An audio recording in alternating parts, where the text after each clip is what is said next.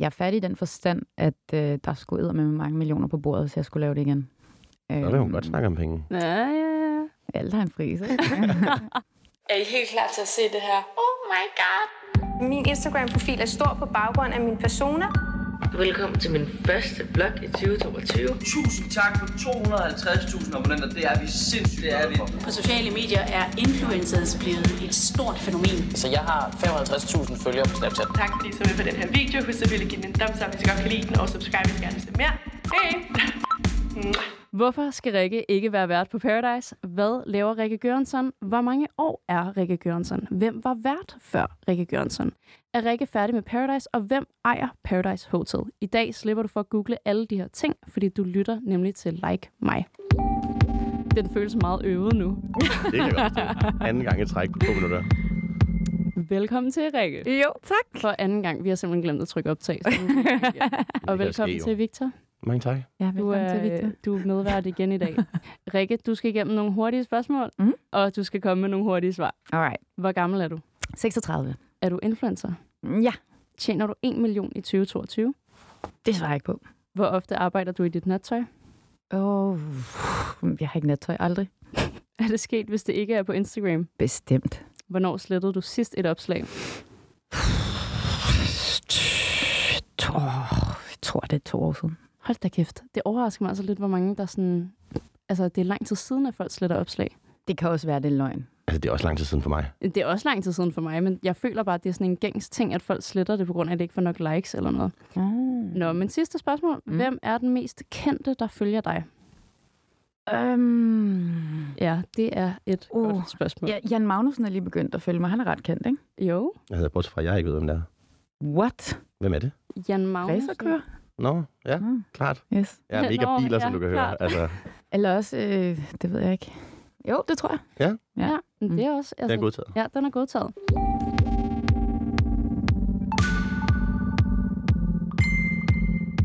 Rikke, vi skal snakke om uh, sociale medier Ja. til at starte med. Øhm, og jeg er virkelig nysgerrig på, hvor mange views dine stories får. Ja, Ja, det er, øh, det, er meget forskelligt, synes jeg, og jeg forstår det ikke helt. Øhm, for fire år siden, der lå de sådan i snit på 31.000, 45.000. Nogle gange kunne det komme op på 60.000 views. okay. Det, øh, sådan er det ikke længere. Og jeg ved simpelthen Hvordan ser det ud i dag? Jamen, det ser lidt mere øh, lamt ud. Øhm, Det gør det, uden at sige noget dårligt om folk. Det er den oplevelse, vi har med de fleste, vi snakker om Ja. ja. tiden. Altså, det, øh, det kan sagtens være, at øh, en stor... Men det kan man jo egentlig gå ind og se, kan man ikke det? Det kan man i hvert fald. Hvor kan man se det her? kan man sagtens. er der det se eksperter her? På din, øhm, når du går ind og trykker på din egen story, Uh-huh. så hvis du slider den op, hvis du gør sådan her, Nå, det vidste jeg godt. Jeg vil bare have et øh, sådan mere et mere aktuelt. overblik. et overblik. Ja. Nå, altså min har på øh, tre timer fået 7.700 views. Ja, men jeg tror, jeg ligger på nogenlunde det samme. Ja, okay. Cirka. Men I har også nogenlunde det samme antal følgere. Har vi det? Øh, er tæt på. Nå, ja, det er Rikke rigtigt. vinder jo lidt. Ja, Rikke har flere end mig. Du har 150.000. Men det, det går til gengæld sådan stødt nedad. Efter Det gør jeg det også hos på mig. Ingen stress, ingen stress, det gør det også her. Altså nu sagde du dog, at du ikke vil svare på, hvad du kommer til at tjene, ikke? jo, men det er også svært at sige, synes jeg. Det er svært at sige. Ja. Øh, især for mange i den her kreative branche. Sådan, nu ved jeg i hvert fald for mig selv, at jeg har rimelig fast løn, men det er jo, fordi jeg har Mm. sat mig selv til en fast løn, Ja. hvor førhen har det jo ikke været sådan. Men til gengæld gad jeg godt at vide, hvor meget et sponsoreret opslag vil koste hos dig. Ja. Ja. Jamen, øh, nå jamen, nu skal man også være ærlig. Altså, øh, det kommer faktisk rigtig meget an på, hvem der er, der spørger. Det kommer an på, om der er en slags brandværdi i det for mig. Lad os sige, at øh, en af verdens fedeste brands spørger, om jeg ikke vil lave den her super nice kampagne. Den bliver visuelt lækker, og jeg får nogle produkter ud af det, som jeg elsker. Så vil det ikke koste særlig meget. Men hvis det var et brand, hvor jeg tænkte, hmm, det er måske ikke mig, der får mest ud af den her branding, så vil jeg gerne have betaling for det. Altså, Altså, kan vi, mere altså, kan vi lave to scenarier? Mm. Begge to med, med brands, du kan stå indenfor, mm. men et, hvor du måske drømmer mere om at lave det, mm. og et, hvor incitamentet ikke er så stort. begge to ting, du kan... Altså, på. lad os bare snakke... øh, Nike har jeg haft et rigtig godt samarbejde med. Sejt. Har også fået sponsoreret nogle ting og været med i noget øh, forskellige events og sådan noget. Altså, dem har jeg lavet gratis reklame for. Øh, fordi jeg synes, de er fede, og fordi jeg alligevel taggede dem i 10 år inden, når jeg var ude at løbe. Altså, så var det der, just do it, hashtag. Altså, Ja, ja, det var, men jeg tror også, det var igennem, at jeg taggede øh, Nike Danmark, at de faktisk fandt mig. Og så lavede vi et fint samarbejde, også med noget velgørenhedsløb og sådan noget. Øhm, så dem vil jeg jo, altså, jeg vil jo helst have penge for det, men det er også bare, det er nice at brande sig igennem det, fordi det passer til, hvem jeg er. Så synes jeg, hvis I lige til Nike, hvis I lytter med, ja. Ja. vil Rikke er gerne gøre det med jer. Ja, Og hvis I har nogle penge til over, så vil hun også godt have nogle af dem. det vil ikke gøre noget. Symbolsk. Ja, præcis. Det vil slet ikke gøre noget. Ja. Tror Men du, at- altså, jeg tror, et, et post nu til dags for mig vil nok ligge på omkring... Mm, jeg sætter mig selv højt, for jeg gider faktisk ikke at være en kæmpe reklamesøjle, så jeg skulle nok have omkring 30-35. Det synes jeg sgu Ja. meget fair. Ja. I bund og grund. Altså, det lyder meget rigtigt for din profilstørrelse, og i forhold til, at det ikke er det, du skal og vil leve af, ikke? Så du får også noget eksklusivitet. Det er jo altid det, jeg siger. Hvis min pris ligger lidt højt, så er det også fordi, at du kommer til at blive set, og du drukner ikke i reklamer på min profil. Altså, jeg har det lidt som om, at det der med at sige, at det ligger højt, er også et vidt begreb, ikke? Det er lidt som at sige, at et hus er dyrt. Ja. Dyrt for hvem, og hvad får man? Ja, er det kvalitet eller Altså, kvantitet? Ja. Selvfølgelig skal der være en sammenhæng, men altså, når man så sælger mere eksklusivitet, eller Det er jo en, branding. en profil, altså. som måske har mere gennemslagskraft, hvis målgruppe er den rigtige et eller andet, så giver det måske mening. Så det behøver ikke at være dyrt, det er bare fordi at prisen er højere. Lige præcis. Det er true. Men hvor meget, hvor meget får du egentlig tilbudt af sponsoreret opslag? Jeg er jo faktisk ikke øh, i stald hos nogen agencies. Jeg er Nå. bare i dialog med dem. Så de ved, at hvis der er noget, de synes, der passer til mig, så er de velkommen til at skrive, om jeg vil øh, være en option øh, på det brand. Øhm, så det er faktisk nogle gange... Jeg synes, det er i perioder. Her i sommeren har det været rigtig sløjt. Øh, og så synes jeg altid, de lander lige oven i hinanden. Det gør De der kæmpe ambassadørskaber og sådan noget. Og så får man bare virkelig travlt. Så det kunne være rigtig lækkert, hvis man bare fik lidt mere forberedelsestid og kunne brede det ud over hele året. Og give det noget mere kærlighed og så videre. Prøv at tænke på, at vi skulle tage stilling til alle jeres kampagner for et år, 1. januar, den første kunne være uge, og så bare planlægge ud af det derfra, og så vide, at resten af året, så ser det sådan her ud. Men okay, i hvilken verden er der nogen, der gør det nogensinde? Ikke kun i vores erhverv, men i andres erhverv også. Jeg skulle jo have arbejdet i dag, så fik jeg et opkald klokken 6 i går aftes. Det bliver ikke i dag. Ja, det er rigtigt. Men det er meget kreativt, ikke? Enten så er det Det- sådan noget, du får det at vide i går, at du skal lave det i dag, og så bliver det aflyst dagen efter, og altså sådan Altså, det... du kalder det kreativt. Jeg vil måske kalde det ustruktureret. Ja, kaotisk, kaotisk kreativitet. Ja. Hvad med sådan noget som videohilsner? Er der mange, der beder dig om at sende videohilsner til deres kusines konfirmation eller et eller andet? Ja, det Ja. er der. Og også tit... Øh, vi laver Tour de Chambre, og vi kunne rigtig godt tænke os at lave Paradise-tema. Det er meget Paradise-tema altid. Ah, ja. Eller folk, der har set Paradise i mange år og har bondet over det, eller du ved, ja, polterabner Ja. øh, med Paradise Hotel-temaer. Ja. Øhm, ja, nogle drenge, der vil lave pas. Altså, det er sådan noget der. Ja. Og øh, hvis jeg har overskud, og øh, øh, solen står rigtigt, så... Øh, ej, men det er lidt sådan der, fordi at der har været, det har været overvældende. Og det er specielt overvældende omkring konfirmationstid.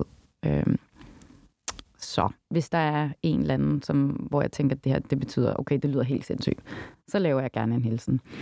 Øhm, men ellers kunne jeg nærmest ikke foretage mig andet øh, i de perioder. Det Det føler er jeg, det er. fuldtidsjob at lave videohilsner. Nå, men seriøst, det er Det er en forretning. Der er nogen, Ja. ja. der kører forretning på det der. Ja, Har du gjort er det? Nej, det har jeg ikke. Du har aldrig lige Jeg sådan en hurtig mobile pay. Nej, men, men der er faktisk nogen, der har sagt, at vi vil bare så gerne, så vi vil faktisk også gerne betale dig for det, men det kan jeg slet, jeg kan slet ikke. Øh, Godt lidt forstå den etiske ja, sådan, tanke i det det. kan jeg ikke. Jeg synes, at den er ikke skide god. Det er også lige hurtigt nok. Jamen, hvis du lige overfører 350, så jeg går ned og køber en pakke sushi, så gider jeg godt at sige... Så gider jeg godt sige, hej Sofie, tillykke med konfirmation. Nej, det er virkelig grimt. Nej, Det er simpelthen for underligt. Hvor mange slider i din DM? hvad betyder det? Det betyder, Ah. det betyder, hvor mange, der skriver, at du ser sød og inviterer dig på øl eller kaffe eller et eller andet. Det hænder. Det hænder. Ja. Er det sådan en ugentlig ting? Altså, Hey, det lugter af daglig. Ja, det gør det. Det gør det. ja, men det, jeg, prøver, jeg, jeg åbner det, og så ser jeg det, og så smiler og så lukker det igen. Er det Ja. en bestemt målgruppe? Det har jeg ikke tjekket. Nej, det kan Nej. godt være, du var sådan, ej, det er altid den her Nej, jeg type. går ikke ind og kigger på dem. Hvordan kan du ikke få lyst til det? Altså, det gør jeg. Hvis der er nogen, der slider på mig, så går jeg fuld stalker mode. Er det rigtigt? Jeg synes, det er pisse sjovt. Virkelig. Ja. Det er så interessant at se, hvad det er for en type, der gør det. Altså, jeg tror, i min singleperiode er jeg mere sådan er tilbøjelig til at kigge lidt på, hvor interessen kommer fra, men samtidig har jeg det også sådan, hvis du opsøger mig på Instagram, så er det måske ikke lige... Så skal det ikke være os to. Nej. Nej. Eller det ved jeg ikke, det kan man jo ikke sige. Hvor skal man ellers fange mig? Det er underligt. Altså, det er jo det, der er så skørt ved den her verden i dag. Ikke? Altså, sådan, der er jo ikke... I bund og grund er der jo ikke noget galt i at skrive til en på Instagram, at man synes, personen ser sød ud. Ja, nej, og så må jeg jo finde ud af, om det er de rigtige intentioner, om det er en fed person, Lige eller præcis. om jeg har lyst til at mødes, eller det er jo same same med en dating app, kan man sige. Fuldstændig. Ja. Men ja, det er, det er underligt. Altså, man, man savner jo lidt den der gamle verden, hvor at man blev stoppet på gaden og fik at vide, at man så sød ikke? Nu er det bare på Instagram. Ja, men det er også meget at blive stoppet på gaden, synes jeg. Har du prøvet det før? Altså, jeg ved godt, at du sikkert er blevet stoppet på gaden for at få et billede eller noget, men stoppet på gaden for at blive inviteret ud? Ja, men det, jeg tror ikke, han vidste. Han, øh, han kendte mig ikke. Han var bare super sød. Øh, det var lige over i krydset ved magasin. Står jeg der med nogle blomster. Og... Altså, jeg ved ikke, hvad det var, jeg havde på at tøj den dag, men han kom i hvert fald over og sagde, ej, jeg må bare lige prøve, nu stod jeg lige kigget på dig. Øhm, jeg har bare virkelig lyst til at give dig et kompliment. Du ser bare virkelig dejlig, øh, dejlig ud, og jeg elsker din stil. Den er meget street, og hvis der er noget, jeg ikke er, så er det street. Altså, I'm not street, I'm not fashion at all. Men lige den dag, der lykkedes det ret godt. Og så spurgte han, om han måtte øh, en eller anden dag måske byde mig ud på en middag eller en kop kaffe eller et eller andet. Åh, Hvor jeg desværre måtte sige, mm, jeg er Mm. Okay. Men øh, så sagde jeg til ham, tusind tak for komplimentet. Jeg synes, det er meget modigt af dig. Det Meget. Ja. Det skal han have credits for. Hvad med sådan noget som gamle Paradise-deltagere? Mm. Er der nogensinde nogen af dem, der har inviteret dig ud under optagelser eller Yes. stadig til? Er det rigtigt? Yes. Altså mange af dem. Øh, jeg tror, de fleste mandlige deltagere på et, altså på et eller andet tidspunkt er sådan, øh, Rikke, eller call me, var der en, der sagde, tror jeg, i min første sæson, hvor jeg sagde, god aften, og takkede af, og så vendte jeg mig om, og så var der en, der sådan, lavede den der, call me! Oh my Jamen, det gør jeg lige, når jeg lige er færdig med at være professionel. Ja, da, Ja, ja, farvel. ja.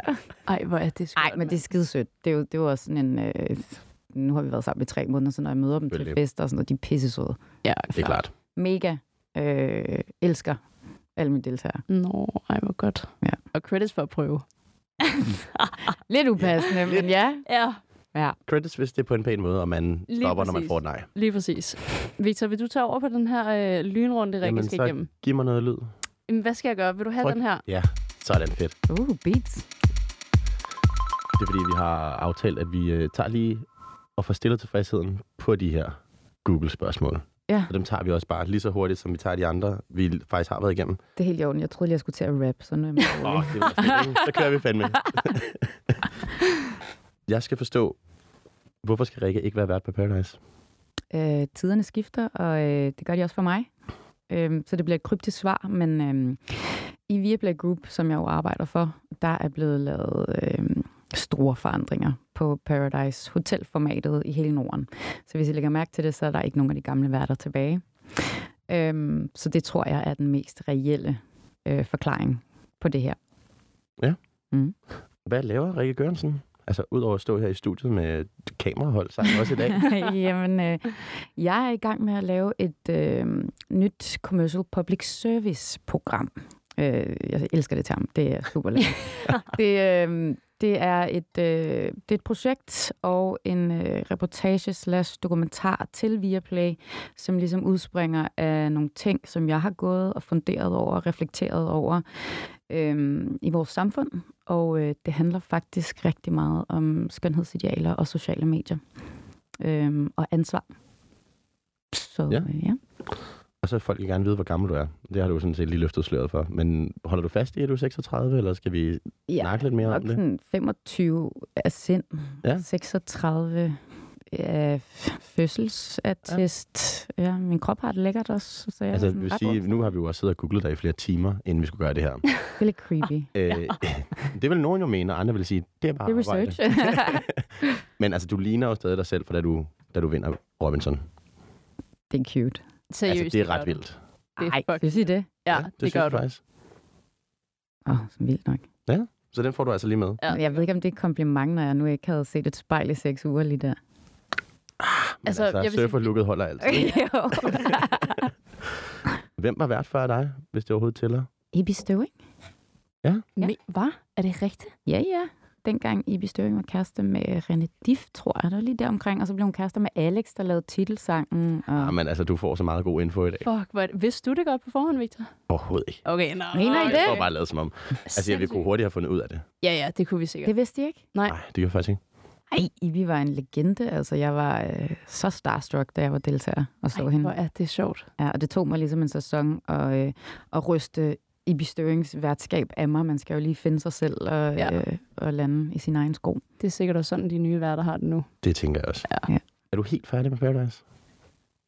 Øhm, jeg er færdig i den forstand, at øh, der skulle ud med mange millioner på bordet, hvis jeg skulle lave det igen. Øhm, Så vil hun godt snakke om penge. Ja, ja. Alt har en pris, men, øh, men nej, det er et, øh, det er et veloverstået, øh, episk lukket kapitel for mig. Jeg kommer aldrig til at stoppe med at elske det og savne det og være stolt af det. Øhm, og jeg vil også meget gerne tale om det. Øhm, men jeg skal ikke stå i den rolle igen. Jeg skal simpelthen videre i mit liv nu. Det er helt fair. Og hvem ejer så Paradise? Er det dig? Det gør folket. Så bliver vi også Google-kloge. De fået svar på alle deres spørgsmål, dem derude. Ja, tak. Og mm. jeg er Mhm. faktisk ret glad for, Rikke, at du siger, at du godt vil snakke om det. Mm. At du gerne vil snakke om Paradise og alt det her reality. Fordi nu håber vi jo lidt på, at du skal være vores reality-guru. Jeg vil rigtig gerne give det et, øh, et lille kvalificeret forsøg. Ja. Vi har Hvorfor? virkelig siddet og krydset fingre. Ja, det har vi. Virkelig. Hvorfor tror du, at vi elsker at se reality?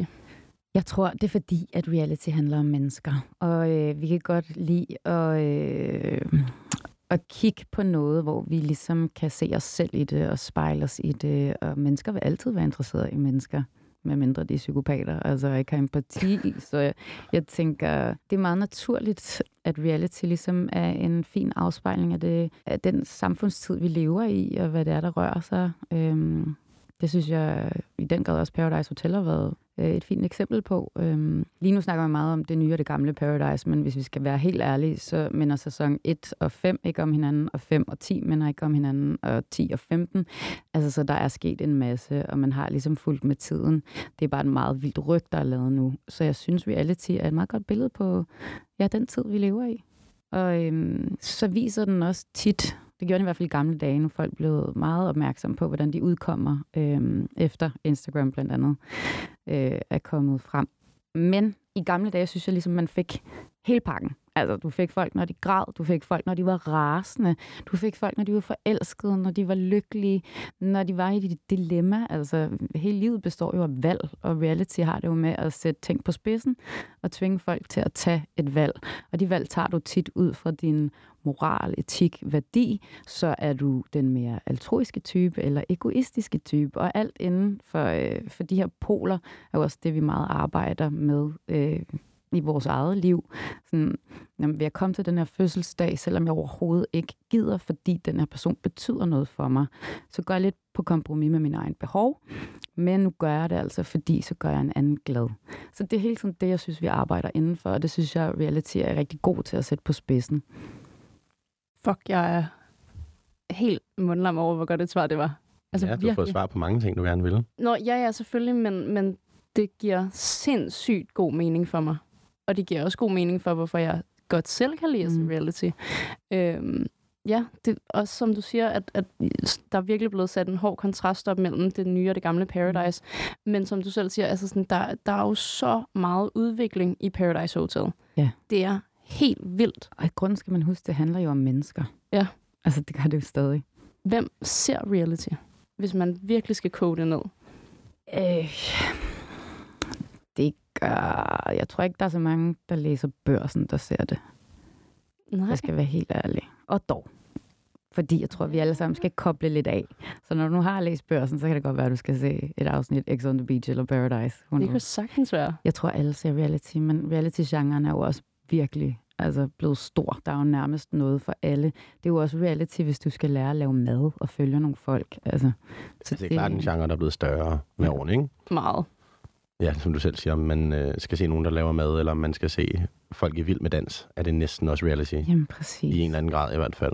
Ja. Øh, eller Robinson, eller Paradise, eller X on the Beach. Ja, der er også big character shows, så hvis du er enormt øh, betaget af et eller andet menneske, som er berømt, og der bliver lavet en serie om, om det her menneske, så er det svært ikke at se den, ikke? Så ser du også reality. Men hvem er det, der ser Paradise, som jo var fyldt mest i dit reality-liv? Øhm, jamen, der er jo lavet målinger på det. Øhm, så jeg tror, gruppen, da jeg startede, var primært kvinder i 15-35 år. Ja. Og hvad, hvordan så den ud, da du stoppede så?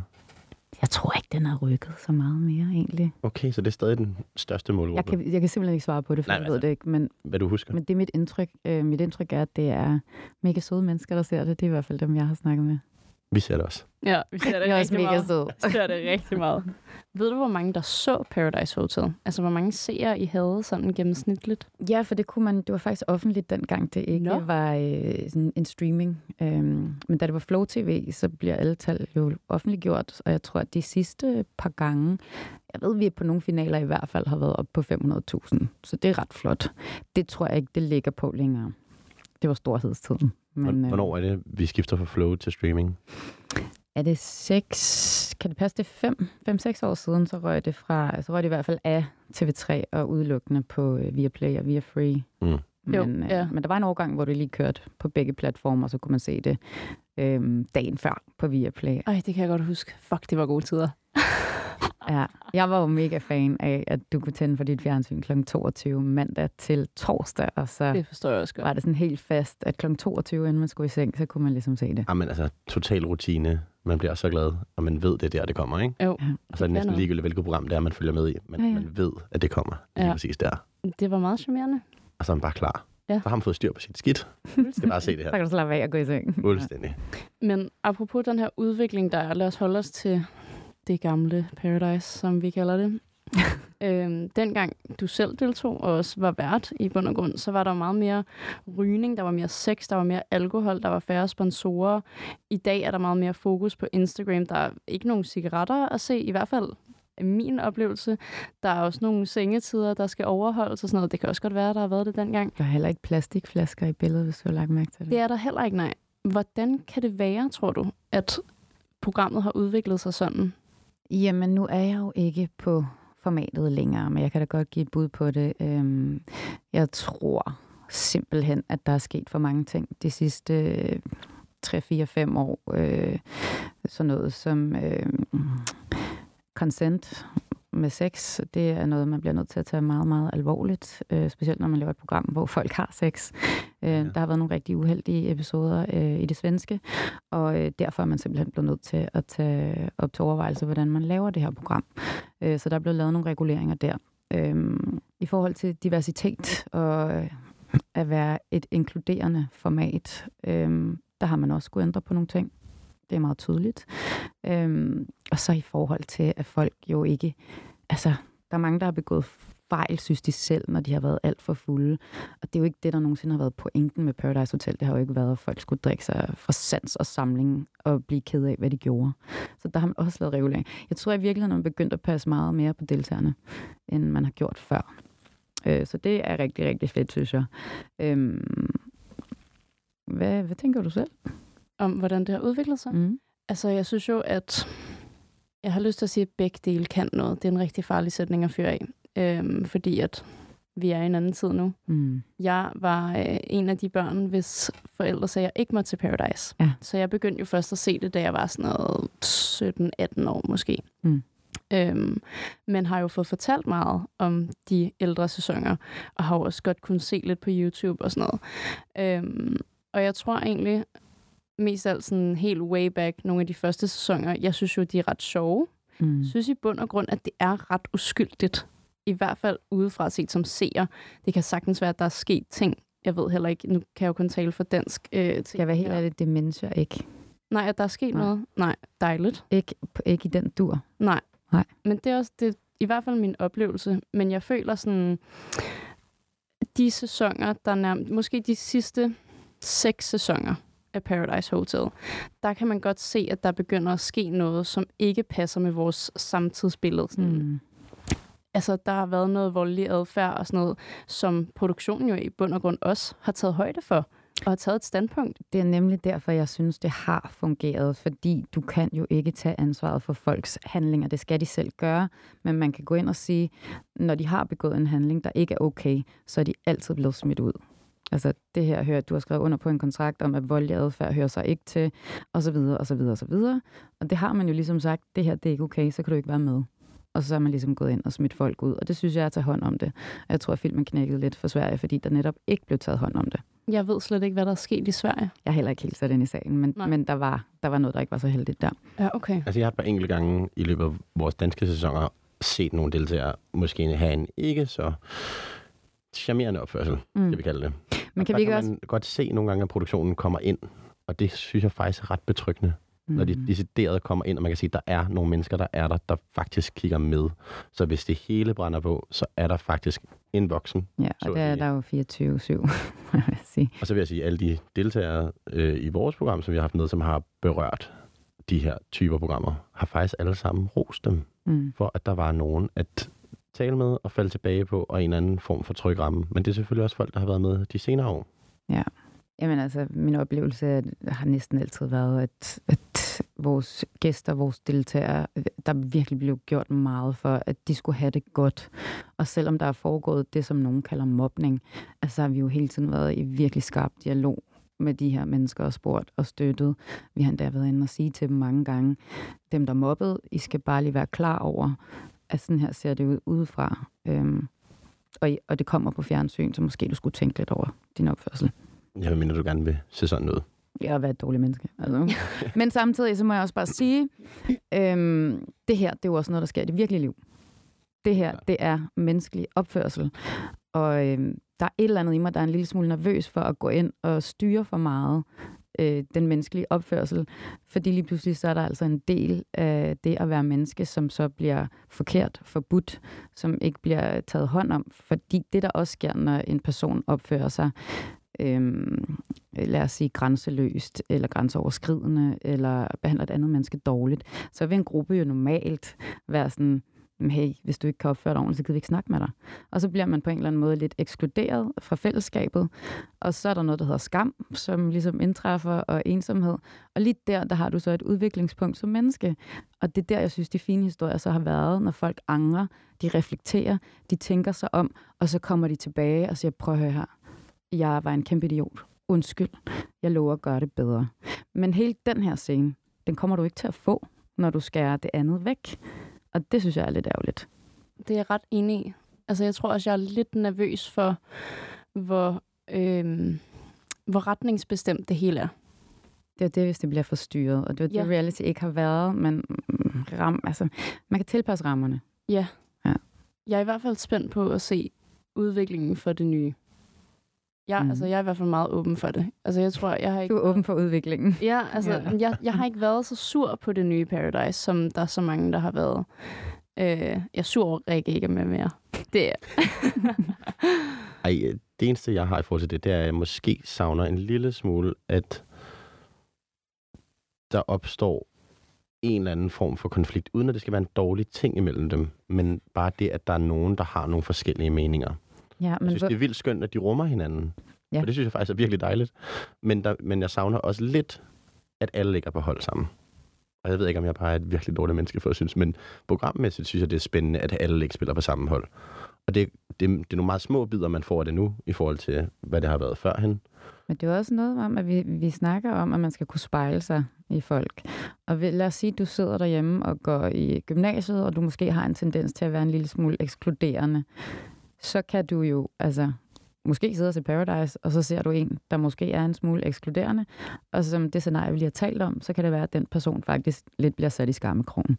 Og så vælger at udvikle sig og ændre sig. Og det kunne måske resonere fint i sådan et menneske og skabe nogle refleksioner i hans hoved. Men hvis det ikke er der, så kan du ikke spejle dig i det.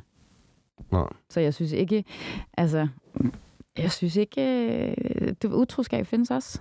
Men viser man så lige pludselig heller ikke det. Øhm, hvis du tager et dårligt valg, og, og virkelig er, er nar, hvornår bliver det så heller ikke vist? Vi er jo nødt til at snakke om de ting, der også går galt, eller hvad vi skal kalde det, ikke? Det, det, det er også en del af livet. Og man har lov, altså ideen er vel også, at man har lov til at fejle og lære.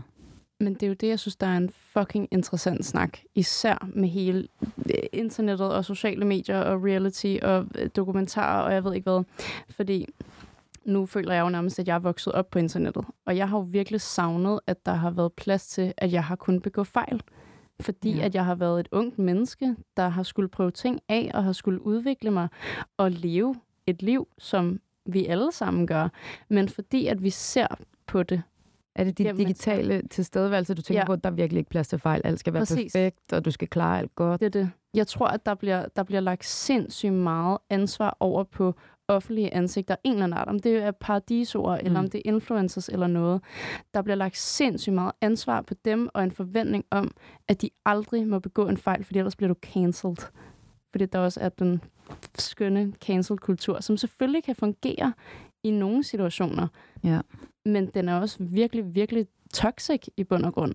Ja. Jeg tror, at Alle der- går på æggeskaller og skal Præcis. ja, passe virkelig Og meget det på. tror jeg ikke, at der er noget godt i. Der er ikke nogen udvikling i det i hvert fald, Nå. ved at alle går på æggeskaller. Det tror jeg i hvert fald ikke på. Jeg har snakket med nogle unge mennesker omkring det her med perfekthedskultur, og øh, det er unge mennesker, som har, har fulgt mig. De var 15 og 17, så det vil sige, jeg har nærmest ikke ikke eksisteret i deres feed. Altså, og det er for det første virkelig mærkeligt at tænke på. Øhm, og så spurgte jeg dem sådan, hvad synes I, sådan, hvorfor følger I mig? Hvad synes I om profilen, eller min profil? Og de var sådan, jamen, du har jo bare det perfekte liv, det perfekte job, du har altid en perfekt kæreste, øh, du laver altid spændende ting, og jeg sad sådan med altså nærmest kæben ned på, øh, på bordet og var sådan, that's not real. Det passer ikke. Og, og så blev jeg lidt ked af, at det egentlig var det, som jeg havde formået at, øh, at putte ud i verden. Fordi sådan er det ikke. Og så ville jeg, mm, så hellere have, at jeg skulle have været mere sårbar? Øhm, at ville jeg hellere have set noget mere ægte? Altså mindre poleret, mindre perfekt? Og der var de meget sådan, ja, det ville måske have været meget rart, egentlig. Og det giver jo stof til eftertanke. Ja, altså jeg tror også, de fleste gerne vil se mere sårbarhed og noget mere ægte og noget mere personlighed. Men folk står også klar til at pege fingre, når man gør de ting. Og det er jo nok det, der altså, holder en lidt fra, det må du også kunne tale mere om, at Ja. være sårbar, fordi når du viser dit allerinderste og noget, du er usikker på, altså at blive dømt på det, det gør ondt. Det gør mega ondt. Ja. Så gør det altså ikke så ondt at få at vide, at man er grim på et eller andet billede, vel? Altså sådan, frem for, at hvis Nej. man sidder og virkelig blotter sit hjerte, Det, så gør det langt mere ondt. Og jeg er heller ikke tilhænger af, at man skal gøre det. Altså, jeg synes jo, folk skal passe på sig selv og lære at sætte grænser. Øh, det er der rigtig mange unge mennesker, som man måske skulle tage en snak om. At du skal ikke være sårbar for at få likes eller for at få venner. It's not real. Altså, det er et farligt sted at gå hen i hvert fald. Ja. Meget. Man udstiller sig selv meget hårdt, hvis man deler noget, som er meget sårbart. Ja, Hvor at mange mennesker kan få lov til at kommentere på en. det er Og det er det. jo det, vi gør gennem vores skærme. Der er vi lidt mere tilbøjelige til at sige en masse ting højt, Mm. som vi nok ikke ville være gået hen og sagt til nogen på gaden. Ja. Så det er noget med, at vi skal med den her nye tid også lære at finde en balance i at tale med hinanden og sige til hinanden, når der er noget, vi synes og mener, men også måske Lyt til ikke hinanden, altså. fortælle alting, ja, Ja. og lytte til hinanden.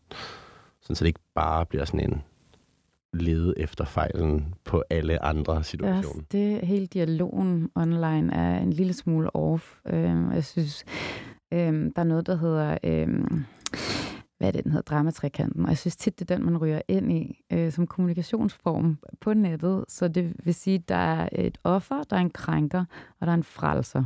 Det er ligesom de tre roller, du kan indtage. Og det starter tit med, at der er en, der enten der er sikkert mange, der er offer, men gør sig selv til offer. Og så, er der jo, så mangler der en plads, der hedder, "Nå, men hvem har gjort dig til offer? Det har ham der, og så peger du fingre af en, der bliver krænker. Og så hele resten af din følgeskar, hvis du er et offentligt menneske, vil jo næsten komme dig til undsætning, men det vil sige, så kommer der en hårde af frelsere, der bare du ved, emphasizer at ham der, han er krænker og smadrer hans liv. Og det synes jeg er meget, meget skræmmende dynamik, der findes. Og det er derfor, at man som offentlig person måske ikke lige har en tendens til at gøre sig sårbar, tror jeg. For du kan blive skudt på af rigtig mange mennesker. Sindssygt, jeg har aldrig hørt om det term før, men det giver ret god mening for mig. Har du hørt om det? Øh, Victor? ikke hvad jeg kan huske. Nej. Men ja, Ja, det ved jeg ikke. Det giver meget god det mening. er rigtig god mening. Hvad med hele det her med, at der er en sæson af Paradise, der bliver fjernet, fordi en af deltagerne er blevet dømt? Mm. Er du enig i, sådan, i den handling? Jeg tror normalt, så vil jeg sige ingen kommentar, fordi det er op, på så højt et plan, at den beslutning er truffet. Ja. Øhm, jeg synes ikke, man skal... altså, jeg synes ikke, man skal vise øh, folk på fjernsynet, som, øh, som gør sådan nogle ting, som han har gjort. Øhm, men jeg kan dog have lidt ondt af, alle de andre, det er gået ud over, som jo sikkert... Det er klart, han er ikke den eneste i programmet. Nej, det, Nej. det, dem har jeg en lille smule ondt af, men altså, hvad er vigtigst? Så må man lige opveje det, ikke? Jo, 100 procent. Jeg er meget enig. Jeg er også sådan ærgerlig på de andres Ja. vegne, men jeg synes Der er noget, virkelig, der det er, det er sejt statueret. Altså, Ja. det synes jeg sgu. Jeg føler, at man har taget et ansvar, som ikke nogen har sagt, at man skal tage, men man har selv valgt at tage stilling. Det er også når man rigtigt. siger, hey, okay, det her det føles forkert, og det kommer nok også til at koste os en eller anden form for streams.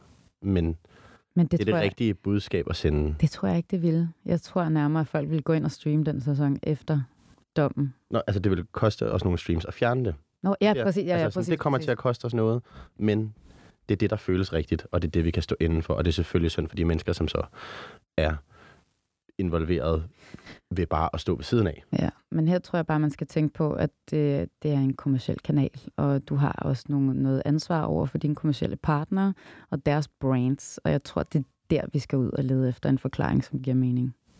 Ja. Også.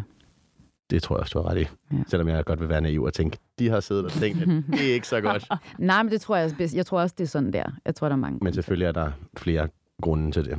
Ja. Synes du, det er det rigtige i forhold til den dom, som Taito har fået, at man har statueret et eksempel og straffet ham hårdere, fordi at han er et offentligt ansigt? Er det den rigtige vej at gå jeg og lave ved, et eksempel på den jeg måde? ved der, er i, der er en lov omkring det der. Men jeg ved ikke, om jeg vil betegne ham som et offentligt, altså have et offentligt embede eller offentligt menneske, eller jeg synes ikke, at han har så høj en status, at man skal sige, du har ansvar for øh, Danmarks unge.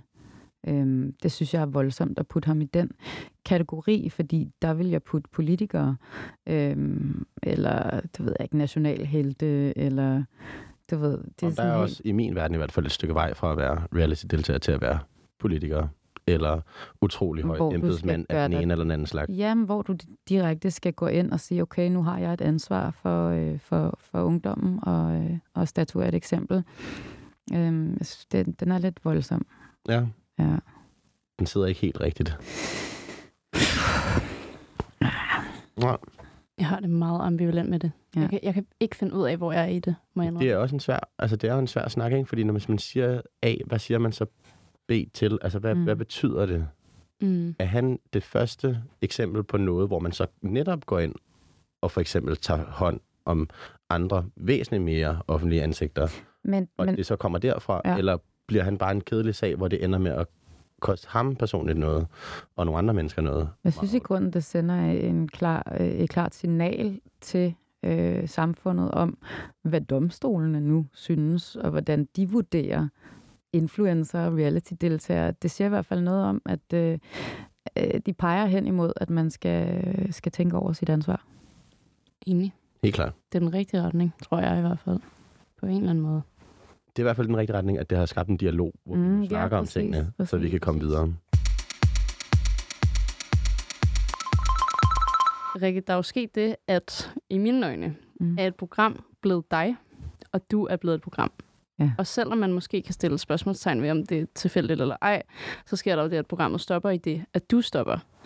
Føler du, at der er blevet stillet store krav til dig som offentlig profil, i takt med, at alt det her sker? Øhm, altså i forhold til, når jeg har, i, i de år, jeg laver Paradise, Ja. jeg er i gang med at reflektere enormt meget over det her øh, Ja. i øjeblikket. Øhm, Spændende. Ja, øh, jeg kan huske, da jeg var deltager og fik øh, jobbet som vært det første år, øh, der fik jeg måske en lille smule... Øh, jeg fik ikke social angst, det er voldsomt at sige, men jeg følte i hvert fald, at jeg skulle have været i bad, have krøllet hår, have make op på, helst gå ud i stiletter, have noget rigtigt tøj på, fordi jeg følte ligesom, at den her rolle blev jeg jo nødt til at leve op til, fordi ellers så var jeg en imposter. De kunne ikke bare se mig i mit øh, træningstøj og med ulet hår. Altså det ville være sådan helt mærkeligt. Så ville det være, som om jeg Fandtes kun- fakede det. Der fandtes kun Paradise Rikke lige der. Lige der, der Ligesom tog jeg at rollen der i på mig. kan opstå den der Instagram-perfekthedsprofil. Ja, måske. Jeg, altså, så det blev meget øh, de første par år. Sådan, Nå, okay, så er jeg det her. Det skal jeg leve op til. Men det betød også, øh, at jeg ikke rigtig kunne dyrke den side af mig selv, som jo var min barnlige side, min sportsside. Øh, jeg godt kan lide at være naturen og sådan noget. Det glemte jeg lidt i nogle år, og så handlede det meget om at hænge ud med de rigtige mennesker, gå de rigtige steder, og få taget billeder, og se pæn ud. Og, øhm, og så skete der et skift på et tidspunkt, hvor at, øh, jeg var sådan lidt... For det første mødte jeg en fyr, som øh, var rigtig god for mig, fordi han gad overhovedet ikke gå på klub, og han øh, var overhovedet ikke til, at jeg havde makeup på, og han ville rigtig gerne ud i naturen, og altså, det var, det var noget helt andet. Så han så mig ligesom for den, jeg var, tror jeg. Eller i hvert fald øh, har været. Øh, du vågnede som om morgenen, inden alt muligt. Ja. Inden du mødtes med de rigtige og tog det rigtige tøj på. Ja, jeg fik bare at vide, ej, hvor ser du dejlig ud, når du har et troldehår, og var sådan, åh, det var rart, rigtig rart. Så han satte mig lidt fri på en eller anden måde. Øh, og derfra, så tror jeg, jeg funderede meget over, hvad er det egentlig, jeg laver? Hvad, hvad er det for et job, jeg har? Det er jo ikke mig. Øhm, og så kunne jeg ligesom skille tingene ad, som Paradise Hotel, hvad er det end? Det er et professionelt virke, du er tv-vært, og der begyndte jeg faktisk også at dygtiggøre mig, og tage nogle ekstra uddannelser, og tage mit job meget, meget seriøst. Øhm, og så kunne jeg få lov til at være mig selv. Og øh, ja, jeg, altså, jeg elsker at være mig selv og bare gå på gaden med fedtet hår, lige vil sige. øhm, fordi det skaber heller ikke så meget opmærksomhed, så kan jeg være lidt mere privat, og det er dejligt. Så øh, jeg synes, der var et pres i starten. Og så må jeg da også sige, undskyld mig, men at være vært på Paradise Hotel, hvor at man i mange år har kastet efter de her buff-typer og virkelig tight girls, de, jo, altså, de har altid været skønne. Øhm, men jeg kunne ikke stå der og være, altså, jeg skulle være queen på en eller anden måde over øh, alle de her bier, der, der kom. Så jeg skulle, jeg skulle helst være, altså sige velkommen til paradis. Øh, det her luksushotel, det her luksussted, og jeg blev puttet i luksuskjoler og havde makeup artist og så perfekt ud. Altså, så jo, der har der været et pres, men, øh, men jeg har også nyt det. Jeg har da også nyt at være altså, påklædningsdukke på en eller anden måde, og få lov at være prinsesse aften efter aften. Det tror jeg, der er mange piger, der ville synes var ret sjovt i en periode. Altså, jeg ville også synes, det var pissefedt, hvis det var mig. Du Ja. vil Altså, hvis jeg kunne sidde der i en stol, og nogen tog sig af mig og lige gjorde sådan, så jeg så ordentligt ud. Ja. Inden at jeg skulle ud og være queen bee. Altså. Men det, man skal jo tænke på, det er også en leg. Jeg har jo lavet en leg. Øh, sådan har jeg også set det. Det var en Om det fed jo, leg. det, altså, det er jo en værtsrolle. Det vil sige, det er jo, en, det, hvis man lige husker det, en rolle, så det behøver ikke at være hele din personlighed. Nej, men selvfølgelig er der en, det er jo en del af mig. Jeg tror måske, nogen glemmer, at det ikke er hele dig. Nej, det er det bestemt ikke. Og jeg tror, det er det, jeg arbejder hen imod nu, faktisk at frigøre mig lidt fra, fra det narrativ, folk ligesom har omkring mig. Som ikke altid er det mest indbydende, fordi det kan godt være lidt skræmmende. Nå, men jeg kan godt forstå det i bund og grund. Altså, du er virkelig også blevet gjort til den her dronning af Paradise Hotel, ikke? Øh, men det giver, altså, det giver sgu meget god mening. Du har også båret den rolle fucking godt. Men jeg tror bare, at der er mange, der glemmer, at det er en rolle. Og det har været en, et arbejde Mm. for dig. Det er jo ikke dig som helhed. Nej, og jeg tror, jeg ligesom er ved at skifte ham i øjeblikket. Jeg er ved at trække den der Paradise-kåbe af mig, stille og roligt. Øhm, og det glæder jeg mig også lidt til, at man ikke... At jeg behøver ikke at være noget, jeg ikke er. Det forstår jeg fucking godt. Det må også være underligt. Altså, det jeg føler, det er sådan ret sammenligneligt, selvom det selvfølgelig er virkelig stort, men det er ret sammenligneligt med sådan Harry Potter-skuespillerne, ikke? Altså, der bare har fucking lavet Harry Potter, og det er det, man kender dem for. Ja. Så nu er det spændende at se, om de kan bryde ud af den rolle Ja. og komme i en anden retning, ikke? Det er et vildt sted at være i livet på en eller anden måde. Ja. Men øhm, også virkelig spændende. Jeg føler, det er sådan ny pubertet på en eller anden måde, ikke? Der sker alt muligt spændende nyt i kroppen, og mange nye følelser og tanker, der opstår og sådan noget. Jeg tror, det er ret vildt at være i. Hvor stor indflydelse tror du, du har haft på sådan hele ungdomsgenerationen? Dem, som har fulgt dig som vært? Se, det er det store spørgsmål, som jeg faktisk... Øh, det ligger mig meget på sinde. Ja. Og det er derfor, jeg har et filmhold med i dag. Så det er jeg i gang med at undersøge. Ja. Og jeg tror heller ikke... Altså, så var der også en, der sagde til mig i går, jeg var lige på tv-festivalen og fortalte, hvad det var, jeg lavede. Og så siger hun, ja, ja, men nu skal du heller ikke tage det hele på dine skuldre. Men måske har jeg været... Øh, jeg har jo været ansigt på en kultur, som måske ikke har været super sund for folks selvværd, og ikke har været super inkluderende. Øhm, det er jeg udmærket godt klar over den dag i dag. Men sådan var det dengang. Sådan var tiden dengang, og der var meget, der var tilladt, som ikke er tilladt i dag. Øhm, så det der med at være en del af en udvikling og øh, reflektere og måske så gå i en anden retning, det kunne øh, meget vel være, det var det, det der skulle til for mig. Hvordan griber I det an? Hvordan finder I ud af, hvad folks oplevelse af din indflydelse på dem har været med det program, I er i gang med? Jamen for det første, så er det øh, egentlig mine egne refleksioner.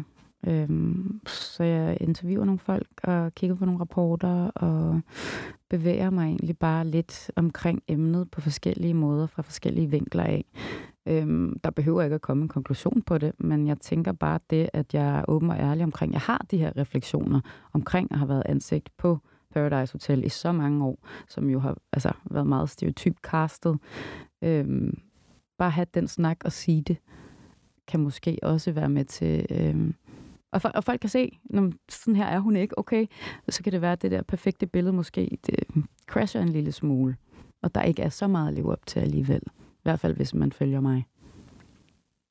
Hvad med hele... Øhm Altså, det er, jo, det er jo det, der er så underligt ved, at du har været vært. Jeg stiller virkelig mange spørgsmålstegn ved, hvor meget du egentlig har været inde over din egen rolle, selvom at du virkelig er blevet gjort til Paradise Rikke, og du har nærmest ejet det her program. Mm. Hvor mange mennesker har været med ind over at skrive dine replikker, når du har optrådt i det?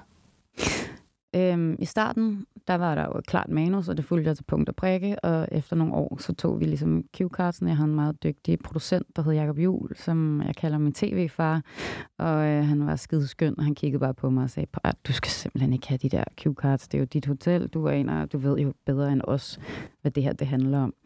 Øhm, det er Rikkes Hotel. Jamen, det skulle jeg jo sige på et tidspunkt. Så der var noget ejerskabsfølelse der, han gav mig. Øh, og jeg smed cue og så var det egentlig derfra en fed udvikling, at øh, jeg havde lov til at sige, hvad der passede mig på en eller anden måde. Men selvfølgelig var der nogle ting, vi skulle igennem. Selvfølgelig var der et manus, fordi fotograferne skal også kunne finde ud af, hvor er vi i, i selve handlingen. Men når du har lavet det, jeg endte med at have lavet det i 15 år, da jeg havde lavet det i 9 år, der var jeg sådan, det er fint nok. Jeg, nogle gange så glemte jeg at tage med, altså kigge manus, fordi jeg vidste godt, hvad jeg skulle ud og lave, når det var en ceremoni. Jeg var selvfølgelig med til en briefing, men der var en gang, hvor jeg gik ud, hvor jeg ikke havde læst manus, og min tilrettelægger siger, gud, jeg har glemt at give dig manus. Jeg sådan, Nå ja, det har du da. Men det er jo så meget sad det på ryggraden, så jeg havde bare et gigantisk overskud til at fylde øh, tingene ud med små, nuancerede finesser og du ved, finpus den her rolle, så et blik kunne betyde sindssygt meget. Så hvis jeg gerne vil have af min deltager. Jeg ved, hvad der skal ske nu, og jeg ved, det kunne være rigtig fedt, hvis han så en lille smule nervøs ud. Så kunne jeg godt finde på at stå og kigge meget seriøst på ham i meget lang tid. Og så vil han lige pludselig ændre ansigtsudtryk og blive meget nervøs. Det er jo ikke noget, du kan skrive i et manuskript. Det er jo sådan noget, som jeg kan tilføre. Øhm, og det, gjorde, det arbejdede jeg ret meget med, det der med øh, kropssprog øh, og det usagte.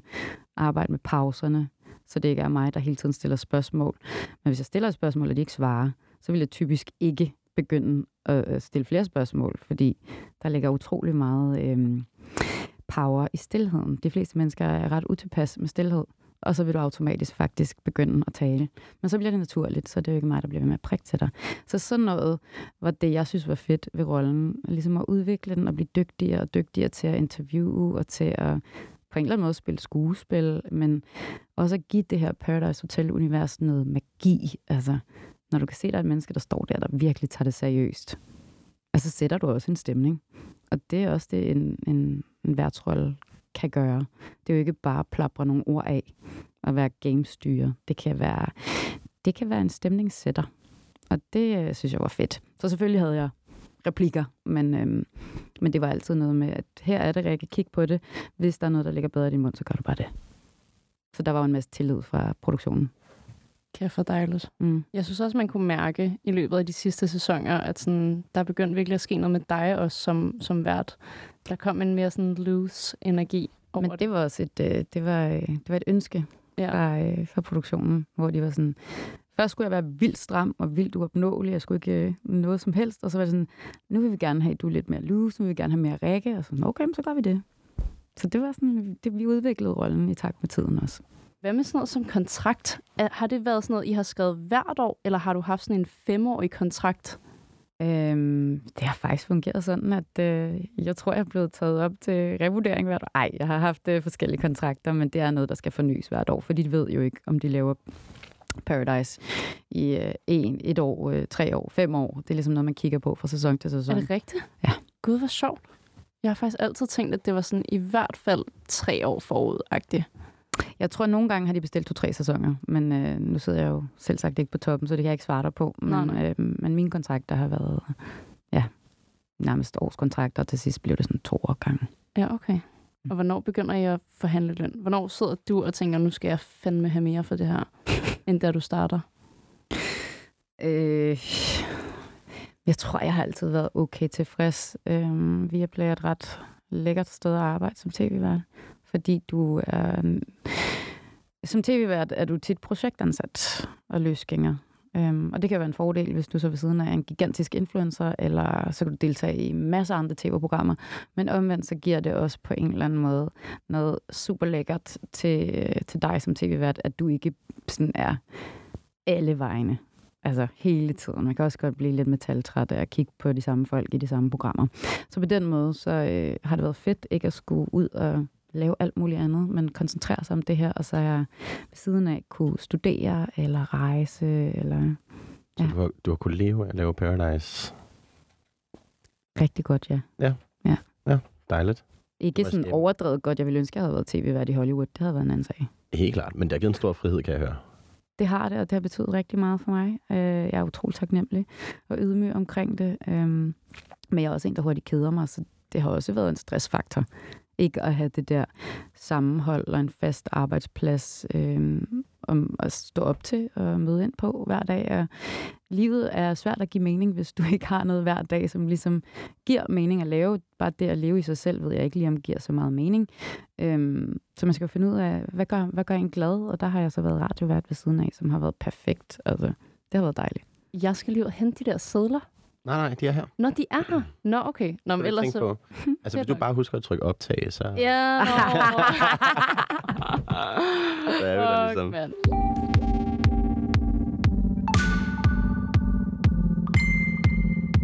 Har du hørt øh, vores leg? Nej. Vi har sådan en leg, der hedder Dealbreaker, som øh, Ja. jeg har lært er tættere på øh, She's a 10 out of 10, but. Så det der er, det er simpelthen, der er nogle udsagn, som man måske ikke Og jeg leve tror, jeg med. skulle have hue på nu. Nej, nej, nej. Du får lige det her computer sleeve på. Så, uh. Nej, så det, det ligesom tager udgangspunkt i, det er en, man kan date, og så nogle udsagn, som har en vinkel, der hedder so me. Mm. Så du skal trækker jeg- bare en seddel, og så Jeg læser du en den op, og så fortæller du også, om du kunne date en person, der gjorde det her. Okay, aldrig tagger. Øh, ja. Er det lidt en befrielse faktisk, hvis de aldrig tagger? Jeg tror slet ikke, jeg går så meget op i det. Det er mere bare irriterende, fordi det er sådan, jeg tænker tit, hvis folk gider at tagge, når man er ude at lave noget, så behøver jeg ikke lave arbejdet, så kan jeg bare reposte. Tak til alle, der har lyttet med i dag. Tak for din tid, Rikke. Husk Selv tak. at øh, fortælle den, du sidder ved siden af på en øde ø, og din se og hør stalker om like mig. Hvis du sidder derude med en god idé, eller en person, I gerne vil med, så skriv til mig. Også hvis du sidder inde med lidt gossip, vi skal afmystificeret. Næste afsnit kommer på fredag klokken 7. Hvis du gætter ugens gæst inden, så sender jeg en selfie-hilsen. Vi ses.